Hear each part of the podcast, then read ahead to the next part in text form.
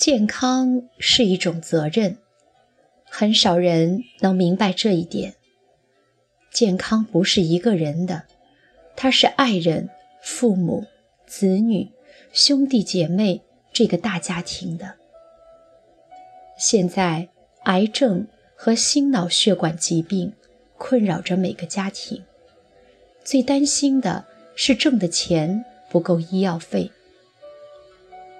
三十年之前，有多少人知道我们边上谁谁谁有癌症？那个时候，癌症是一个稀有的名词，而今天，癌症变成了一种常态。由三高、血压高、血脂高、血糖高逐步发展形成的心脑血管疾病。更加可怕，死亡率逐年增加，已经超越癌症排名第一，而且越发的年轻化。三十岁左右就心梗、脑梗普遍发生。世界上什么床最贵？病床。可以有人替你开车，替你赚钱，替你花钱。但没人替你生病。什么东西丢了都可以找回来，但是有一件东西丢了，永远找不回来，那就是生命。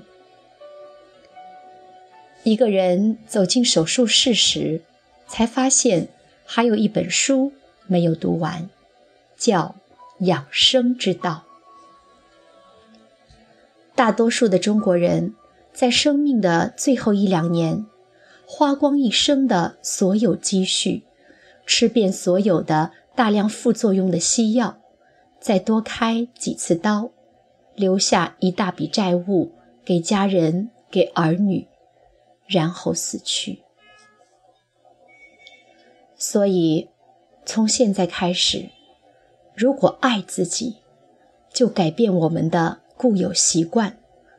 身强力壮时，就必须关心自己的健康，多保养，多调理，多运动，培养良好的生活习惯。如果你有两百元钱，应该花百分之五十去买健康，去享受生活。世事没有绝对，趁着年轻，一定要。未雨绸缪，不要最后把钱统统留给了医院，害人，害最亲的家人，也害己。最可怕的是，你有钱，且不见得能治愈。到那时，再多的钱已经没有意义了。预防大于治疗。今天不舍得花钱预防，以后会花更多的钱去治病。